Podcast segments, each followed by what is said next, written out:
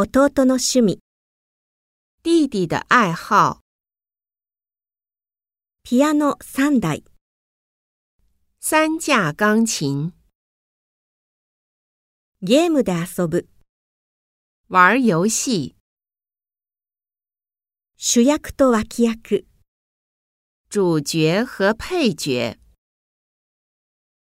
ボランティア活動に加わる、